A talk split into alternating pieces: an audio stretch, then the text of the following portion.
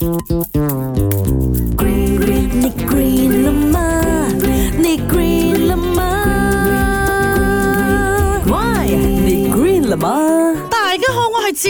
嘞，过年了，过年啦！你大扫除了没呀？为什么过年之前要大扫除的嘞？嗯，虽然说让家里干干净净这样子来迎接新年都是非常合理的，可是我觉得每个动作、每个习俗都有它的故事由来，大扫除也一样啦。那传说啊，按民间的说法啦，因为尘这个灰尘的尘呐，跟这个呃陈旧的陈是一样的音啦哈。那新春你扫尘就扫掉灰尘的话，就有除尘不新。的含义可以讲呢，可以把一切的穷运呐、煤气啊，通通都扫出门。所以啊，大扫除哦，不是讲啊啊，大概大概扫一下地、抹一下地啊、抹一下橱柜这样就好了，是要从头到脚哦，所有小小的地方那些细缝啊，全部都要擦到干干净净啊。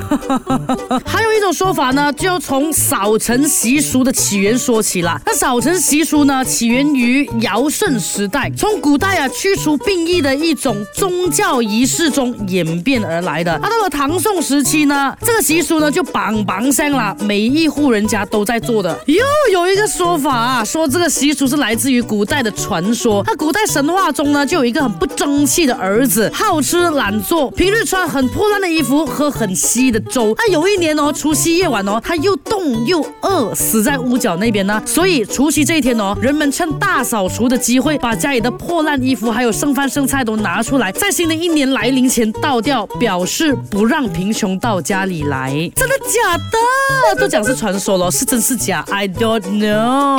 不刚刚讲的那个贫穷的故事哦，听起来确实假假的。好了，不管是真是假，反正把家里打扫的干干净净，又不是一件坏事。好的习俗，我们就继续跟下去吧。